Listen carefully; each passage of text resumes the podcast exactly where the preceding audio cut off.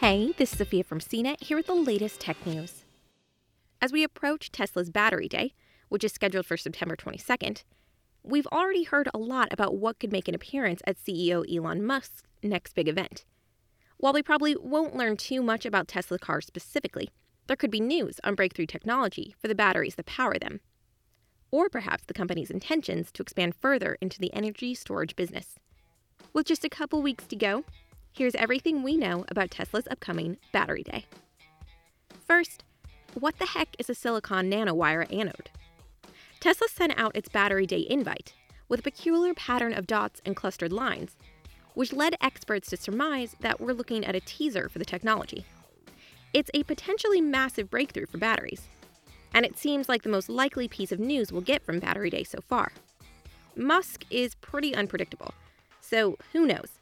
We could get something even more interesting in the weeks to come.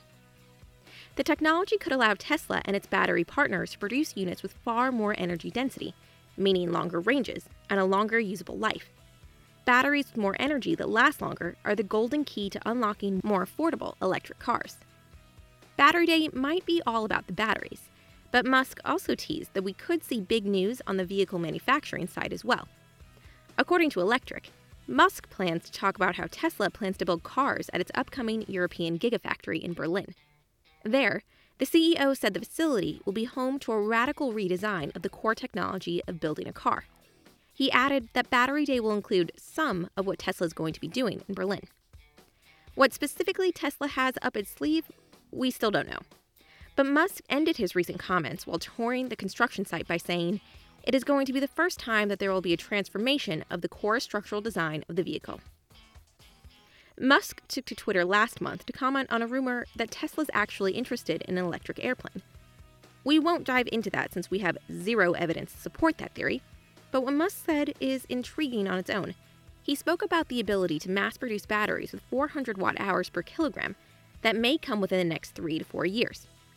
In the past, Musk said this is the threshold for electric aircraft to become viable.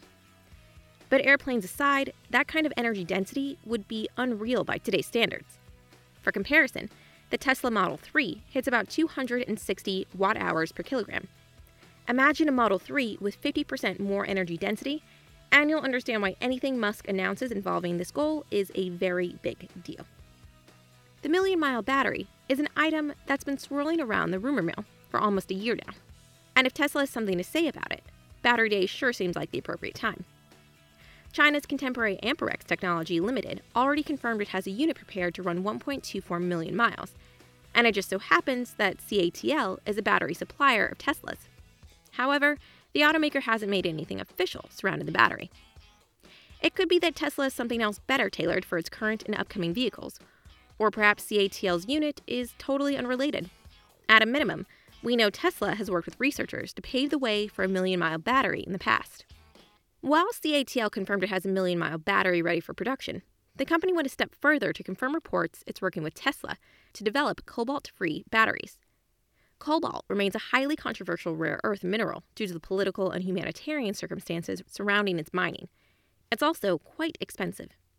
Instead, rumors suggest CATL and Tesla focused on lithium iron phosphate batteries, specifically for China to start. Reportedly, the two have been in talks to use the battery firm's cell to pack technology to make up for a lack of cobalt, which helps increase energy density and improve ranges. We don't have the full story on this development, so we may learn a lot more about Tesla's use of cobalt at Battery Day. On two occasions, we've learned of Tesla's interest in electricity utility doings over in Europe. Perhaps Battery Day will shed some light on what Tesla may have planned. Earlier this year, Tesla applied for a utility license in the UK, and earlier this week, we learned the automaker received a license to distribute electricity in Western Europe. Not only that, but Tesla also sent a survey to current owners in Germany feeling out what would prompt them to switch from their current energy provider. The automaker queried owners further and asked if they would purchase a Powerwall, and even allow Tesla to control when they can charge their EV. It all ties into Tesla's AutoBidder program, which currently runs at its Australian battery farm.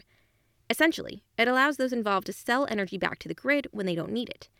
Experts don't think Tesla would break into the utility business on its own, but instead work with partners in various countries to capitalize on balancing the grid at large with batteries. For more of the latest tech news, visit cnet.com.